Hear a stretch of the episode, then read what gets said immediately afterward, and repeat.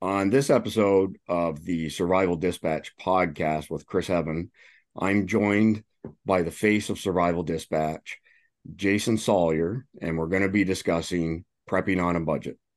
Welcome to the podcast, Jason. Thanks for having me, Chris. Everybody's on a budget, right? I'm on a budget. I'm a frugal individual and I don't like to spend money on things that I don't need. And I think that, that it's important for us to spend our hard earned money wisely. Would you agree? Yeah, and I mean, for those people who, who haven't caught some of your previous videos, uh, you know, on our channel, you've done some really interesting uh, content on things like uh, a, a thrift store challenge, dollar store challenge. Recently, did some some stuff like with regards to Amazon.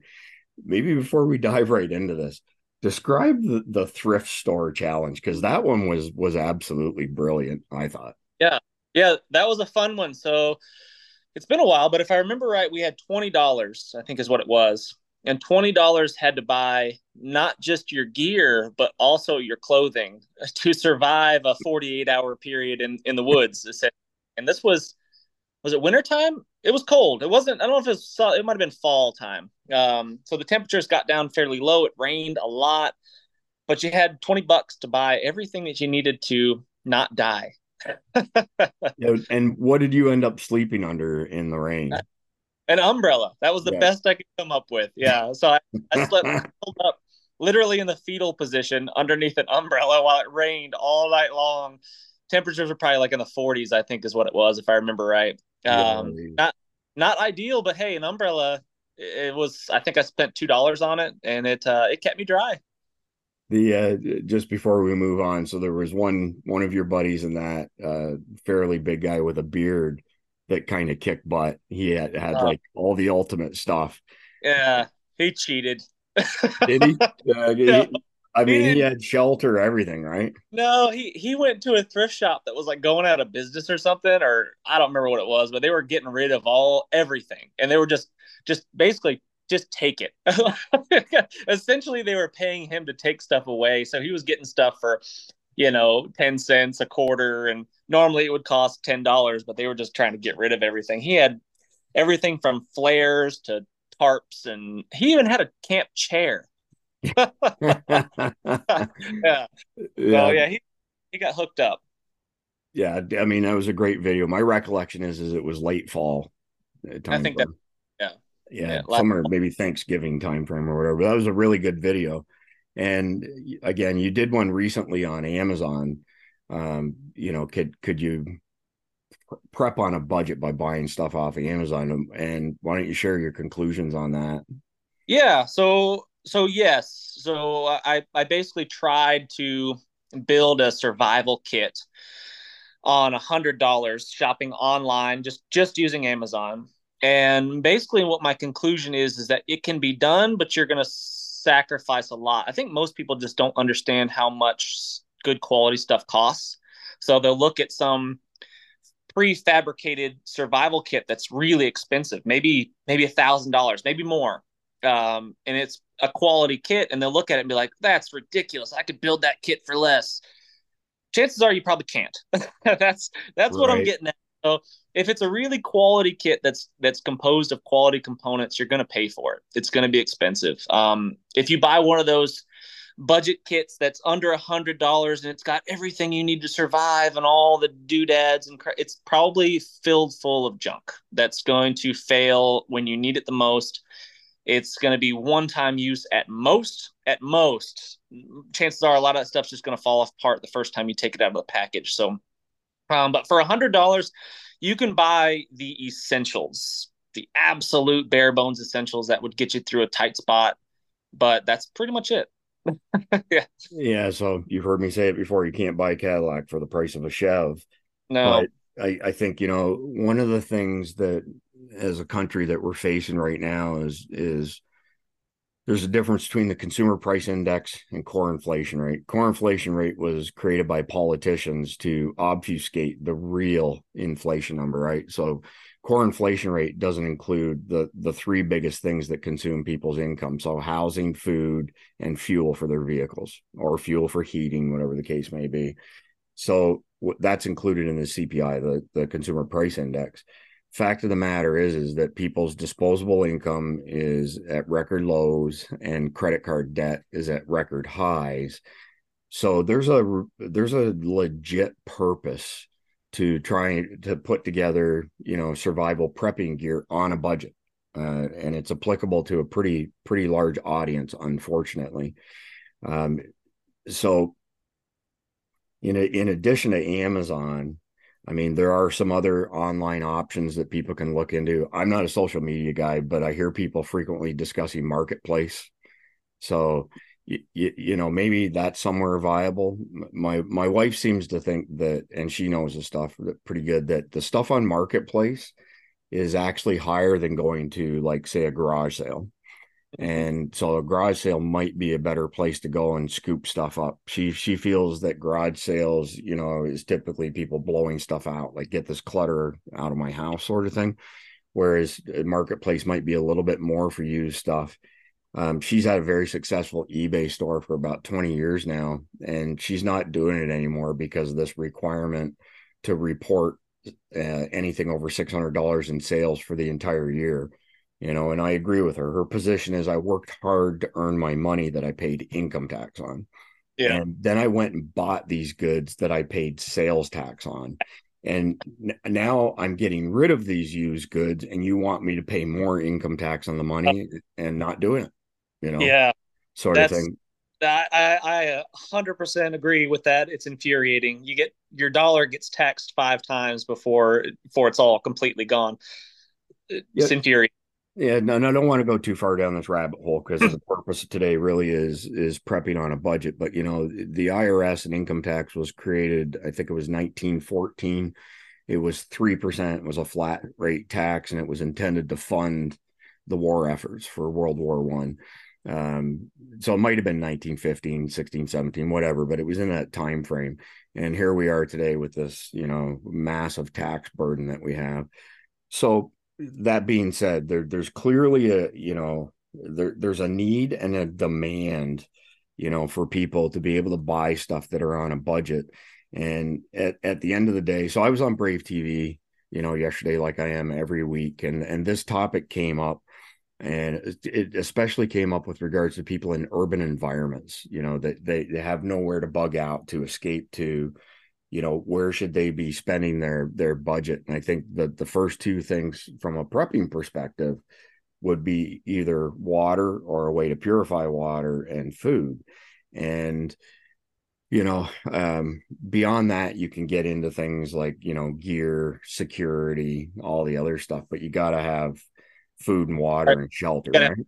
So what what's your what's your let's talk about that first. Like what's your advice as far as the the basic necessities? You know, how can people prep on a budget there? Yeah. Oh, okay. So that's that's good. So prioritize what you need to prep. Right. That's probably step one. Um, where do you live? What's the most likely thing that you need to be prepared for? You know, if you live in our South Florida, my guess the most likely thing that you're going to be prepared for is a hurricane right? That's right. the most likely disaster scenario the shtf that's going to happen to you. You're going to be without power flooding all the chaos that goes on because of a big storm. So you need to be prepared for that. Um, if you live in tornado alley be prepared for tornadoes. Have some sort of shelter set up so you can get away from those giant crazy storms. Um, earthquakes all that kind of stuff so so yeah, prioritize based on where you live and what the most likely. Um, not the most, you know, uh, not the most advertised on movies and zombie mm-hmm. apocalypses and all that kind of stuff. It's just, you know, you can live in the fantasy world all you want, but in reality, it's probably going to be more something along the lines of a natural disaster or, you know, maybe even an individual disaster where you get in a car crash and your legs broke and you can't work and that kind of stuff. So these are the things that I that you should prioritize and be prepared for. Um, so going down my list, probably first and foremost, I would say water is a big one. Um, regardless of the situation, uh, disaster, whatever it is, water is going to be a problem. So if you live in a city, you are generally speaking 100% reliant upon the water that flows into your your pipes from a city's municipal water supply Um, and if that should go down for whatever reason, you need to have some sort of backup. So a way to store water. Storing water is not easy. It's it's a difficult thing to do, especially if you're a, a city dweller. But there's definitely ways to do it. Um, so what, what are that what, big water bag thing? Remember that? Yeah, what was what's the name of the the liners that you put in your bathtub? For some reason, I I keep forgetting yeah, the name of them. Yeah, that that's what I'm getting at. Yeah, there's there, yeah there's big um water bladders that you can you can fill up with water. You can if you know that something's going down, you can go ahead and fill. Like you see the storm coming, go ahead and fill that bathtub bladder thing up with the water right now, so you can have it collected and you have plenty of water that'll get you through at least the short term. Um, so, but yeah, go ahead. I, I just want to add a quick comment here. So, you know, we've been through countless hurricanes here in Florida. And uh, when Hurricane Michael hit us, uh, we had a sewer main and a water main burst beside each other. And there was no water for three weeks in Ormond Beach. And as painful as it is to be, uh, you know, have no air conditioning because the grid's down during hurricane season, having no water is an order of magnitude worse. Oh, yeah. So, you know, you frequently hear people say you need one gallon of water per person per day, sort of thing. Well, you know, that's that's the bare minimum for drinking and food prep and so on and so forth. But when you don't have municipal water, how do you flush your toilet? How do you yeah. how do you how do you stay clean? Uh, how do you you you know clean your dishes, so on and so forth? It's a really really big deal. So mm-hmm having those bladders that you put in a bathtub is a is an economical option. To, it's better to have that water there and the, the municipal water doesn't fail than it is to not have it there. It fails. You get some drinking water, but you can't do any of these other things. And what if you live in an apartment building? It's not like you can go outside and dig a latrine or something.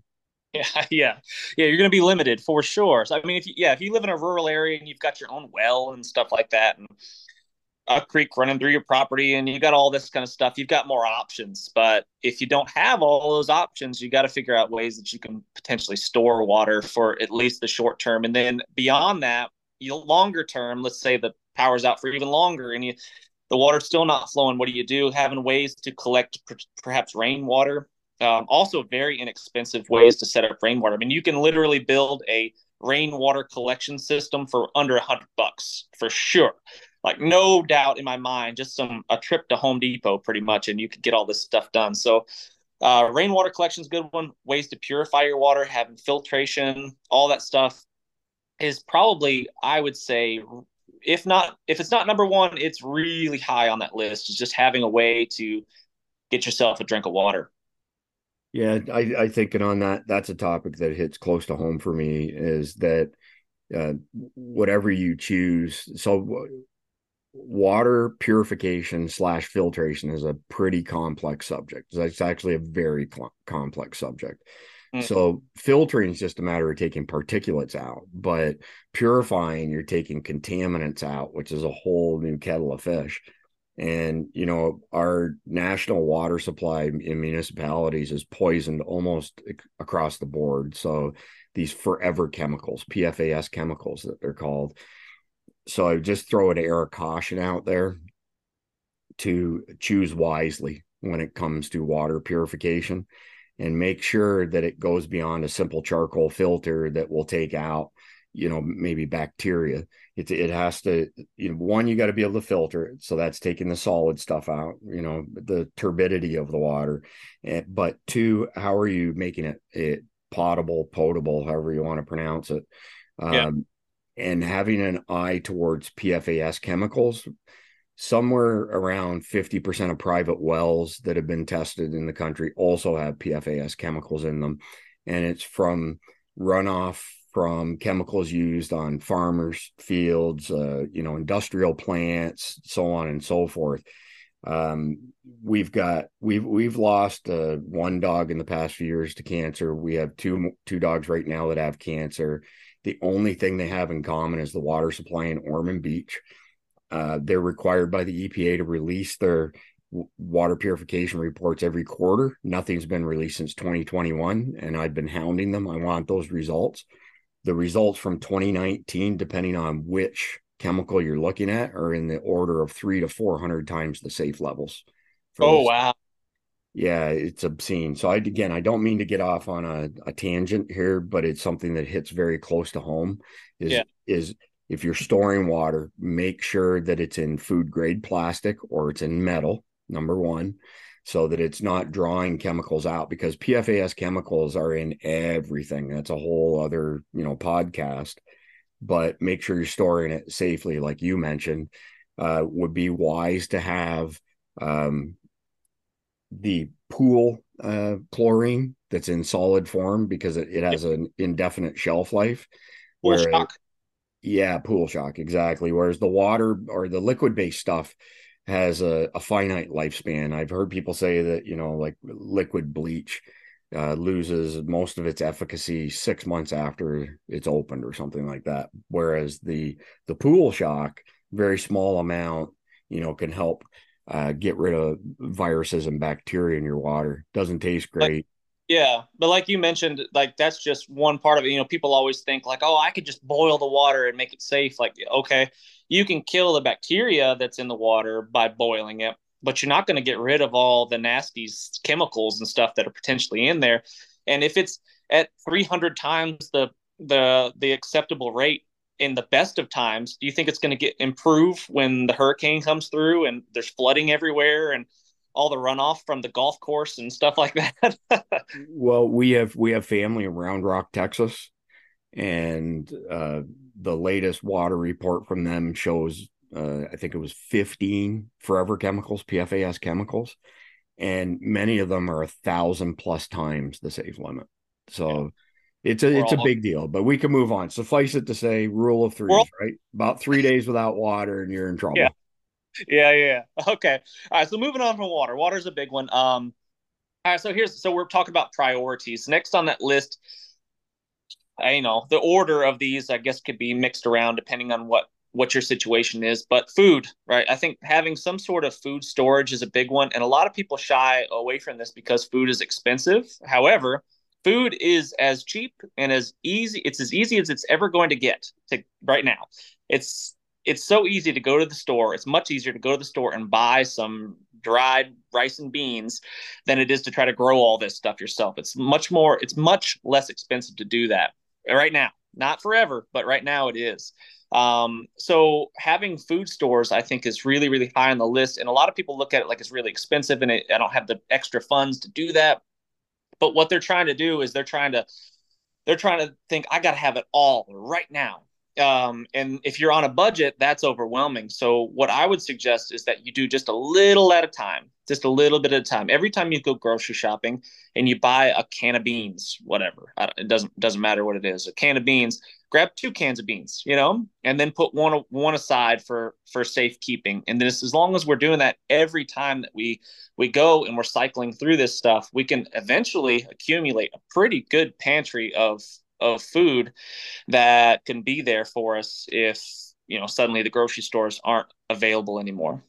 Yeah, I would make two points on this. So, you know, I already mentioned the consumer price index. So, right now, depending on whose numbers you want to believe, uh, food inflation is somewhere in the range of 20 to 25 percent. Mm. So, what else can you put your money into and get a 20 25 percent return per annum? Uh, mm. Can't think of too many things, right? So the other part to it is that when you invest a little bit of money or a little bit of your disposable income in food, it's not like you're betting on a horse that may or may not come in. You're eventually going to eat that food. Yeah. So so it's money well spent and like you said now is is really the time i mean we're looking at some probably extreme changes in global food supply here imminently so we've got these huge floods in china that has impacted their ability to grow rice and feed you know over a billion people so they've now uh, forbade the export of rice from china so india which is now the largest country in the world has also done the same thing. So I think it's one family basmati. Anything other than basmati rice, uh, you can't export from India anymore because they're trying to protect their supply to feed their people. And you know, at, at the end of the day, if if we don't have rice in large quantities, and then we also have countries right now placing embargoes on wheat products.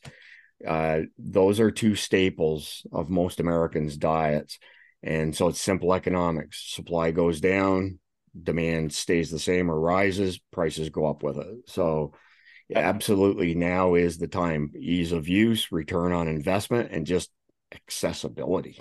Yeah. Know? Yeah, exactly. Yeah, don't don't wait, but don't freak out either and think that you got to spend your all of your life savings on it right now. So, assuming you have a life savings, but yeah, if, right. if you're on a budget, just slowly start accumulating the stuff. Um, I would, you know, uh, it's a big deal. I mean, it's it's like a insurance policy for your stomach, right? Uh, I mean, everybody has car insurance and home insurance and all that stuff, but a lot of people don't put an insurance policy where it really, really matters. You're not going to go, you're not going to last long, and you're going to be very miserable without something to eat. So, I think it's, I think it's a big deal to um, put that high on the priority list. I mean, look at this. Like, here's here's a point. So, a lot of guys, especially guys, will go out and spend a thousand dollars, two thousand dollars on a new rifle, right? They'll go mm-hmm. they'll go blow money on a new rifle it, any day of the week, and they and they love it and they get excited about it, but they don't have any food storage whatsoever. I mean, in reality, what's more important? Having that food so you can feed yourself and your family, or having another shiny rifle? How many rifles can you shoot at one time? You know what I mean?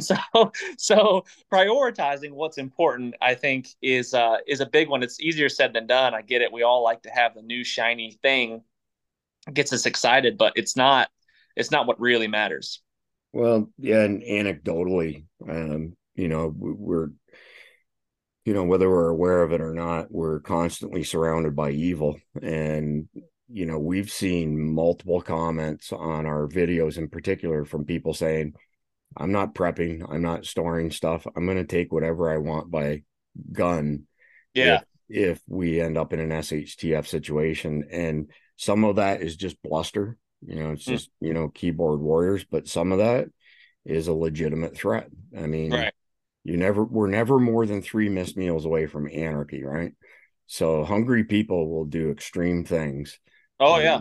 And uh you know so the I, I just think it's a very sad statement on mankind to be honest with you. Yeah i i would agree with that uh, exactly. As soon as tough times come they're already planning to be already planning to be the villain before right. before time yeah that's crazy to me. Now now don't get me wrong i think defending yourself and having means of self defense is super important.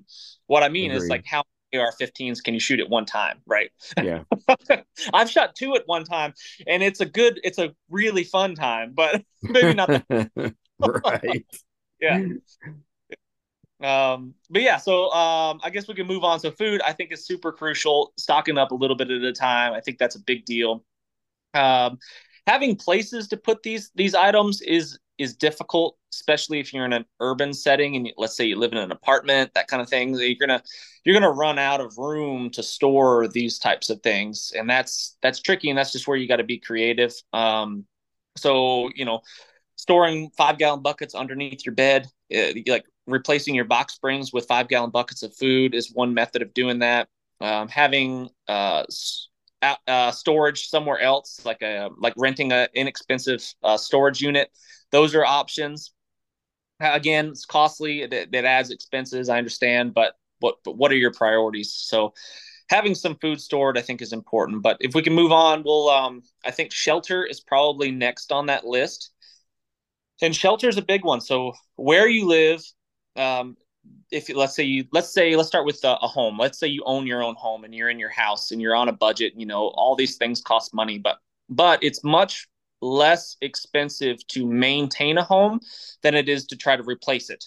so yes. so if you're you know your roof is got a leaky you got a leaky roof get that thing fixed immediately because if you let that problem persist it's going to end up causing wood rot and you're going to get you know carpenter ants and termites and mold in your house and then all these things compile because of one small little problem that you could have fixed for a fairly inexpensive relatively inexpensive amount. So maintaining your home and and staying on top of that is a is a big one.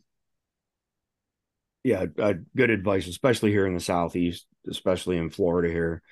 It's the mold capital of the world and you know mold has serious consequences for people's health. And, you know, our friend Dr. Jason Dean at Brave TV one of the things he specializes in is is getting uh, mold toxicity under control for people, and mm-hmm. uh, uh, so you know we we come from a construction background as well and my wife was managing a large project in sarasota where she remodeled 200 apartments condos. And uh, they were built in the 60s and were you know incredibly infested with mold and she got very very sick from it. Yeah. Um it, it's funny because you and i could smell it a mile away because we don't live in moldy conditions, but the people who live in it, it's like frogs being boiled in water. And they would make comments to my wife, you know, she was the general contractor, saying things like, you know, I don't know what's going on, but uh, you know, I'm, I'm, i have this ailment, you know, this physical limitation or whatever, and it's almost like a, a laundry list of all the side effects of mold. So, no question that you know you have to maintain your shelter. Yeah, yeah, it, it's just it just I mean it seems like a lot of these things it gets overwhelming sometimes. I know because I'm I, am a homeowner, right? I mean, it gets overwhelming sometimes. The laundry list of things that needs to be addressed, you know, all all the stuff, you know, leaky gutters and whatever, uh, all the things. I get it. I, I understand. but but by by slowly chipping away at this stuff and just staying on top of it, you're going to end up saving money in the long run. So that's that's my advice as far as shelter goes. Just a uh, just a quick uh, uh, funny here is that years ago somebody said to me, "I don't care if you have a mortgage on your property or not. There's no such thing as a home owner. We're all home owers." Yeah, for the, all the reasons that you just voiced. Yeah, yeah, you're you're a slave to your home from here yeah. on out. That's just the way it is. But um, all right, so let's uh let's move on. Let's go to my next notes. This again, this is kind of random notes I've got going on here. Um, okay, so some things um, require time, but don't require your actual money. So you're not investing the dinero in there, but you're but you have to invest time into it. And and high on my list, and I just did a video on this, is investing in people, your friends, your your community. It doesn't cost you really any money to do this, but you but if you don't put the time into it to develop these relationships around you, you're not going to be able to count on those people when you really need them yeah i mean I, I, the concept of being a lone lone wolf pardon me and surviving in a post htf world is the odds go way down. Way down. Yeah i mean you know sprain your ankle whatever break your leg all by yourself sitting on your mountain of beans like you're gonna be in trouble. You get sick you know you, whatever you need an extra pair of hands to fix a thing on your house. Uh, you just can't possibly do it by yourself for whatever reason um, having people that you can count on is is a big deal, and not just not just like physically, but like emotionally. Having people around you that you can count on, man, gives you a big boost. I mean, doing something. I mean, I, you know, like have you ever tried to do something really, really difficult or challenging by yourself? And then imagine how much better it would have been if you just had one buddy there with you to say, "Hey, man, we got this. We can do it. We're gonna make it through this thing." And that's that's a big deal that I think a lot of people underestimate. Just having people in your life that you can count on um, is is a big one. So, um, but yeah, so I would I would add to that that you know you you know my position on social media and all that crap that I I don't like it and I feel that it's caused tremendous damage to our society. But you know, at my age, mid fifties, I can remember growing up, you know, living in the country and everybody on our road knew each other. It was yeah. a 20 mile long road with five ranches on it. We were out in the sticks and we did rely on each other, you know. So if somebody's fence went down, cattle got loose, everybody helped, sort of thing. Yeah. That's not and the those, case. That's just those, not the case today. Yeah, those were real relationships. Your your Facebook friends are not really your friends. I mean, maybe a couple of them actually are, but but you know all those you know i mean even me like you know we've got i don't know how many subscribers we have now 300 and something 25,000 something like that I, I like i think of us as kind of a community but but those people aren't my friends i mean i can't i'm not going to be able to call on any of them at any given time and they're going to show up to come help me out that's just not they're not it's not a real relationship unless you see them face to face and you can shake their hand and go help them fix their fence or whatever. You, you know what I'm saying?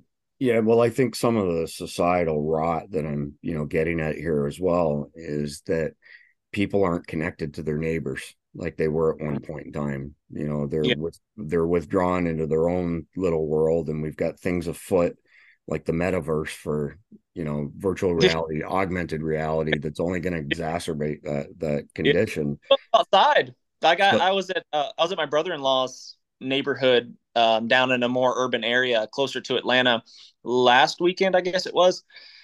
And you look outside, no one no one goes outside ever. Like okay, it's just people people drive home into their garage, they get out, they go inside, and they when they leave, they get back in their car and drive out. It's like no one ever sees each other outside. It's weird. yeah, they don't they don't wave at each other. They no. don't talk to each other.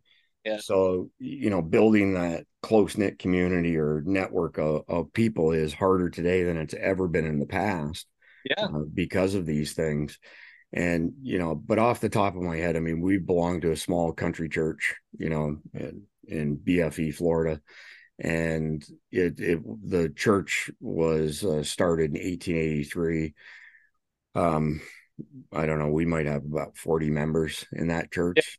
Yeah. And almost everybody knows each other to to the level of relationship that you're describing. And you know i i'm i'm, I'm not i'm a you know a christian but i'm not a holy roller. I don't preach to people and stuff like that.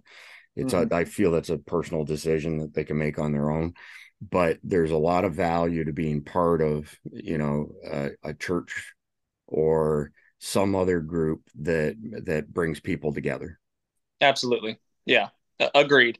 Um you know along uh, not to get off too far off topic but you know a lot of those like prepper groups that are out there you know you can you know there's a bunch of them and they they almost always fail in my experience. It's because the in the motivation behind joining these prepper groups is is self um it, it's it's self driven so you're you're you're looking to get something out of the group but you're not looking to put anything into the group. So if if that's your motive going into these relationships is to get something out of it, it's going to fail.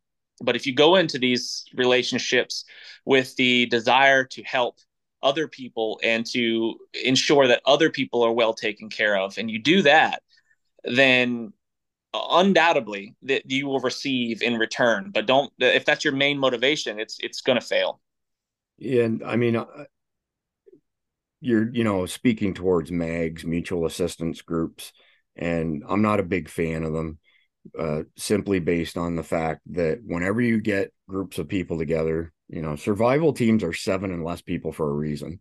Once you get past seven people you invariably end up with too many chiefs not enough indians discord factions. You get lazy people who don't do anything and then you get people who do all the work and their expectations aren't met and it, it's just a vicious circle. And I've I've watched a number of, of videos on mags, for example, and almost every single one it has devolved into politics and you know that kind of stuff. I I think that uh, you, you're better off, like you said, you know, something that's in your community where it's not what can I get out of this, but what can I contribute towards this group. Yeah, yeah, that's that is the way to go. In my experience, that does so much more for you than than just searching for something I can get out of it. If you're going to it, if you talked about church, if you're a church member and you're going to church and you're just going every Sunday and you're listening to the service and then you leave and go home, but you never put anything into it, you're not going to get much out of it. That's just that's just my two cents. But anyway, so moving on. So they um some things that require your time but not money, right? So you can I mean, obviously, time is valuable. I get that, but but a lot of people don't have a lot of funds, but they still have some time to invest in things. So uh, skills, um, you can you can gain new skills, gain new knowledge, um, learn how to fix things, repair your vehicles, uh, learn how to build structures, you know, that kind of stuff. Be a basic handyman kind of thing these types of things don't cost a lot of money, but they require time to to invest, and they can be really, really valuable in an SHTF type situation. Um, and then your, your personal health and fitness. That's also something that doesn't require a lot of money, but a lot of time and energy invested into it. And that's those health and fitness. If you're not investing in that, uh, a lot of it, pretty much everything else is just not really going to be worth your time. You can have all the stuff, the guns and ammo and food that you can sit on, but if you're, you know, decrepit and uh, about to keel over from a heart attack at any given moment because you've neglected health and fitness, you're probably missing the missing the boat. Yeah, I mean, I I throw in a, a, a quick shameless plug here for Survival Dispatch. So we're we're getting ready to launch Survival Dispatch Insider memberships, and one of the values is something that nobody else has done, which is to create a network of individuals across the country who've passed a background check that doesn't come to us. All we need is proof that the person's not a, a criminal or a registered sex offender so that if you're somewhere away from home that you have resources you can call on just like you mentioned various levels of shtf you could be in the middle of nowhere and have a flat tire right. and for whatever reason there's no aaa service or something along those lines all the way to a full-blown you know catastrophe where you have to find some way to get home and your states away from from where home base is but the other thing the other value add that speaks to the points that you've been discussing right now is you know with the help of some experts like yourself and jj and whatnot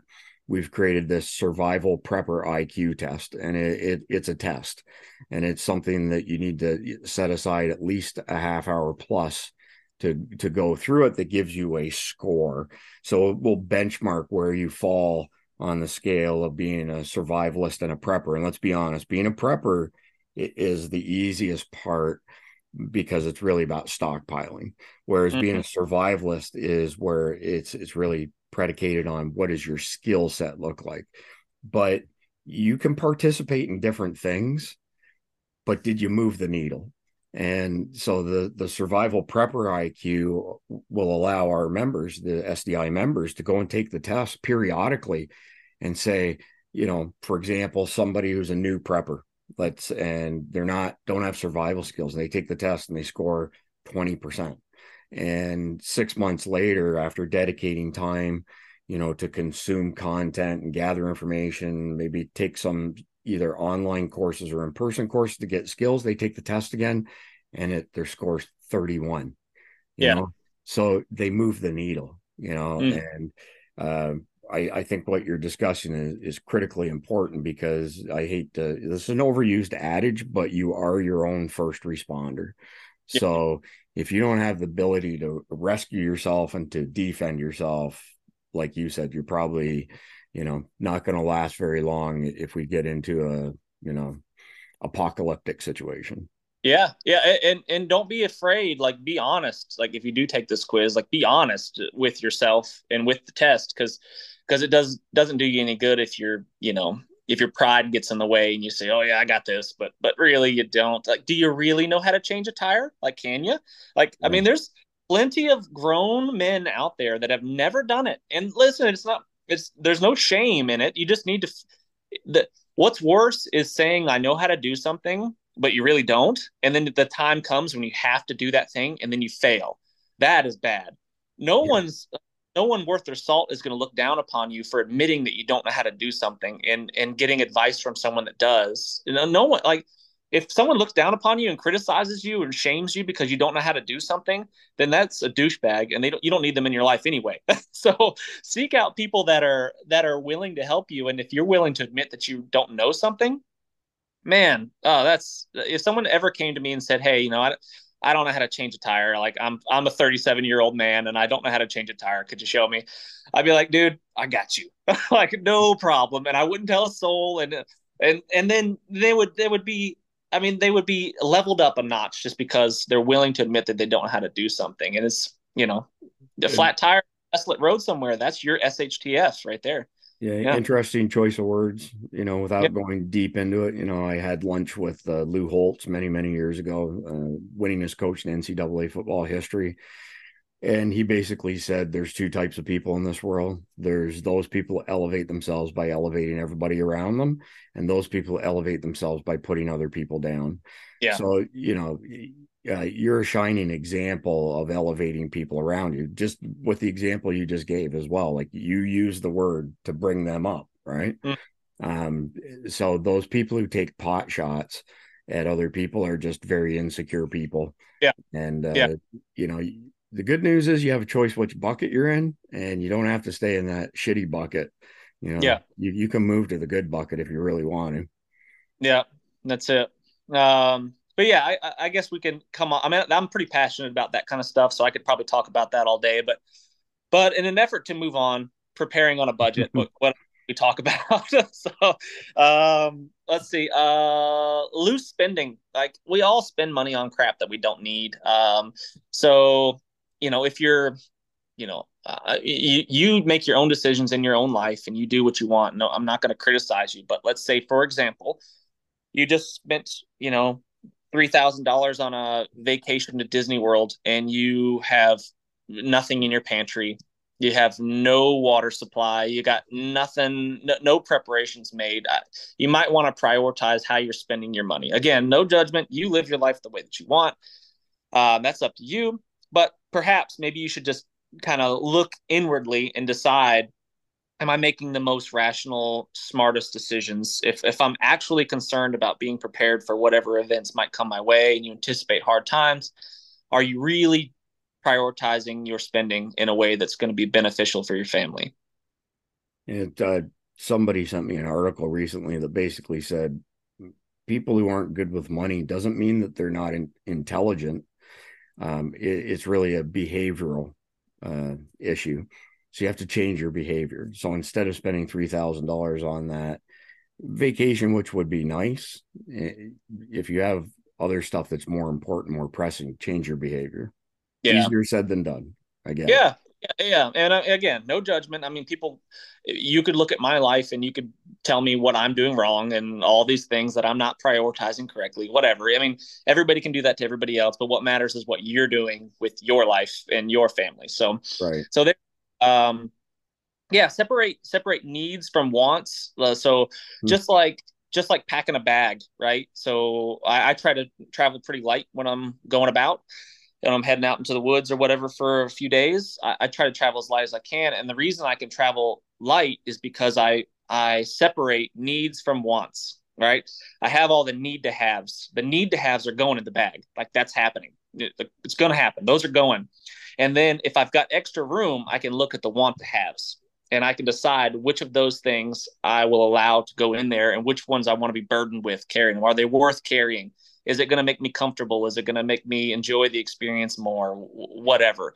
Um, so yeah, separating needs from wants is a is a big one. So especially when you're talking about preparing on a budget. Um, let's see, what else? Um, oh, this is a good one. Um, investing in quality gear is is a big deal because in the long run, if you invest in something that probably costs a little bit more, but lasts you a lifetime, literally in some cases. You know, if I if I bought a let's say a quality knife, you know, a knife that's going to cost me well over a hundred dollars.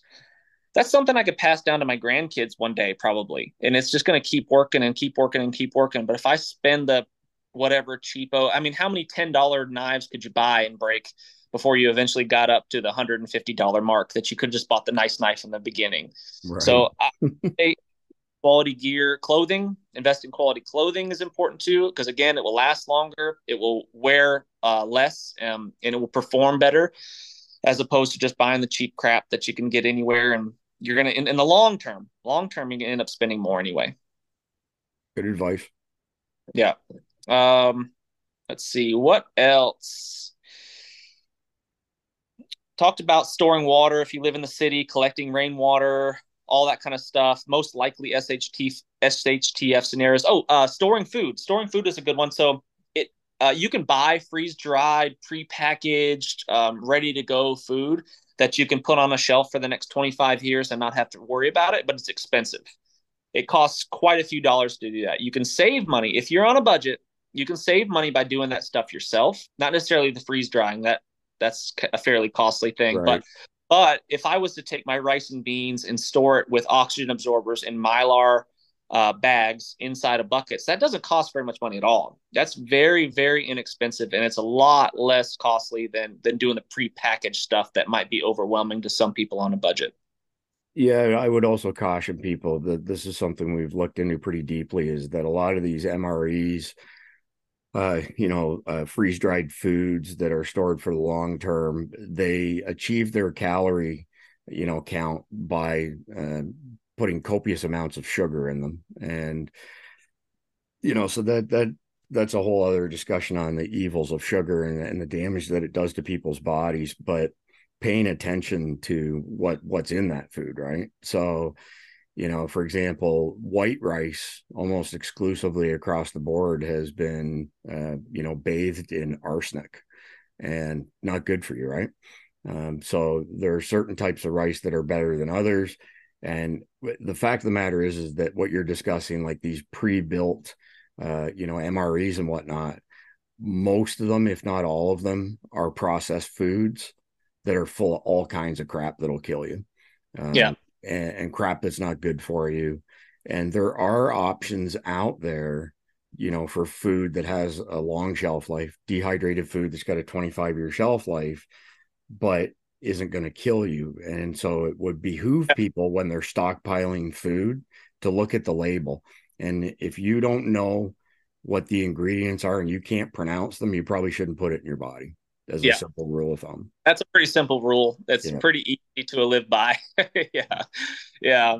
Um, yeah. Agreed. De- definitely. Eating quality foods, regardless of if it's good times or bad times, having healthy food to put in your body is going to make you function better. You're going to be less sick, uh, more capable of problems. Yeah. Garbage in, garbage in, garbage out.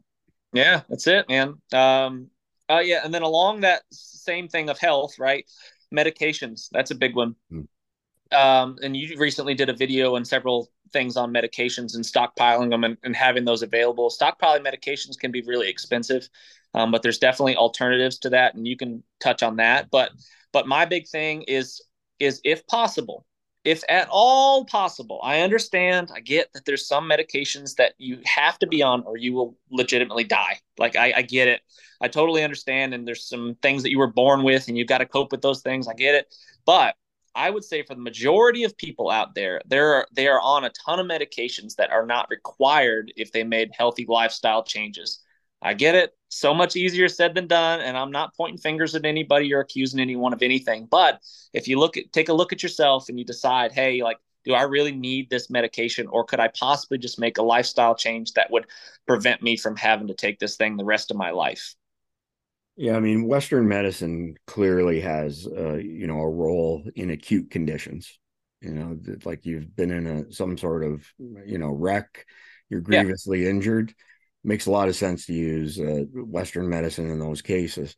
For chronic, long, long term stuff, there are plenty of instances where somebody is taking the easy way out by taking that med. But as you know, every med that you take brings a whole host of other problems and then you're usually I, chasing that down with another med and it and it it spirals out of control right? So you, you are what you eat at the end of the day. Um, there are uh, many ways. So for example uh, if you produce no good cholesterol and your triglycerides and bad cholesterol is off the chart you can almost always fix that by changing your diet you know? Mm-hmm and introducing you know things like a mediterranean diet and whatnot and there's yeah. the, the problem on the food side is that there's an absolute ton of misinformation out there because of of greedy food producers and you know i'm old enough to remember during the 1980s when fat was declared enemy number one. Gotta gotta take fat out of your body. Well here's the deal. If you take fat out of food it tastes like shit. So what do they do this was all by design. You put sugar in it. And when you put sugar in food, it's processed the same way as cocaine. It lights up the cerebral cortex the same way as cocaine. It causes massive addictions. It causes issues with your blood sugar levels, which in turn wreaks havoc on your body storing fat. You know, so when you have a high sugar content diet, your body's a fat absorption machine. And in reality, you know, the, the simplest way to to broach the subject with somebody is to say, so look at Native Americans before we came here. Were that were they fat and out of shape? No, they were they were lean, and yet 50 plus percent of their diet was fat. Fat mm-hmm. is not the enemy. You know, trans, yeah. you know, saturated fats maybe, but but fats like from animals and avocados and so on and so forth. Uh, it's a great staple and it's these high glycemic value carbohydrates that have caused this you know I don't know what you want to call it, explosion of obese and overweight people with all these health problems that they then in turn need to take the meds. So yeah. it's exactly what you said. You know, stop eating a shit diet that's full of sugar and mm-hmm. chemicals. Mm-hmm. And guess what? You can get off those meds. And when you get off one med, it's probably going to cascade into other meds that are masking the, the side effects of the first med, you know. I know it's easier said than done. I get it. Um, I, it's it's really difficult to make lifestyle changes and changes Very. to your diet. But if you're talking about money and you're complaining about your budget or whatever that you don't have the money to prepare, and but you're spending all this money on medications that you could get off of. I mean, you don't. I mean, I'm not trying to judge anybody, but you don't have a lot of room to complain about money if you're if you could make some positive changes and, and get off some of that stuff. Well, let me throw out an interesting number. At, at the end of World War II, 50% of Americans got their food from their own garden. What do you wow. think? That, what do you think that number is today? One percent. Just uh, just under one percent. Good good guess on your part. Uh, you know, so and we've discussed this on other you know uh, videos and whatnot. Uh, if you think you're going to buy seeds and the shit's going to hit the fan all of a sudden you're going to be you know the green thumb. It doesn't work out that way. No. Um, it's difficult. Uh, the world will try to kill your crops. You know the critters will eat them and the bugs yeah. will eat them and it's, it's not an easy thing to do but uh, yeah. garden you know, the garden battle dome. You gotta you gotta stand out there with a pitchfork ready. Yeah. Pretty much but p- point being is that if you know if cost is a true issue and you have the ability to start a garden, yeah. you can save a huge amount of money. And as long as you buy heirloom seeds, not the genetically modified seeds, you know what you're eating is healthy as long as the water that you're putting on them isn't contaminated with all these forever chemicals and and so on and so forth. But you know, we have a we have this just on the subject, we have this small um countertop composter and inside of 20 minutes you know my wife all day she'll put stuff in it. It could be you know uh, banana peels you know whatever that's left over from from table scraps.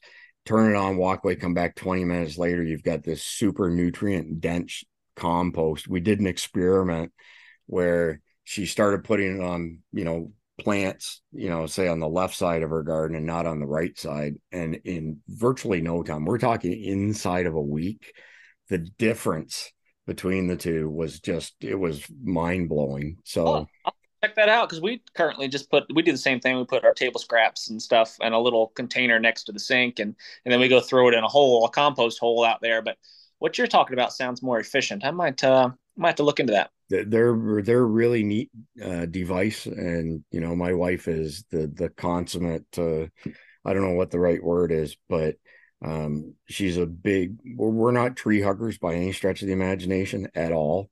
Um, but I like to kill at least one tree a day. right. uh, we we do believe in like uh, uh, trying to be as self uh, sustaining as possible. Put sure. it that way. Yeah, yeah, right on. Um, yeah, man, that's that's pretty much the extent of my notes for the most part uh, of what I have to say about prepping on a budget. Yeah, lot, lots of good advice in there, Jason. Really appreciate that. Uh, I'd remind people who, if this is the first time that you've heard of Survival Dispatch, uh, check out our, our YouTube channel. Uh, Jason has all kinds of videos on this subject and other subjects, really valuable information. Um, Jason, you know, we'll have you back on the podcast uh, soon because we touched on a whole bunch of other subjects that we could go in depth on. Like you said, would be an entire show. But uh, any parting words before we wrap up? Nope, nothing, nothing wise to say. Just don't be afraid. Don't live your life in fear. Be prepared, but don't be afraid. Fair enough. All right. Appreciate your time, Jason. Thank you. Yep. Thank you.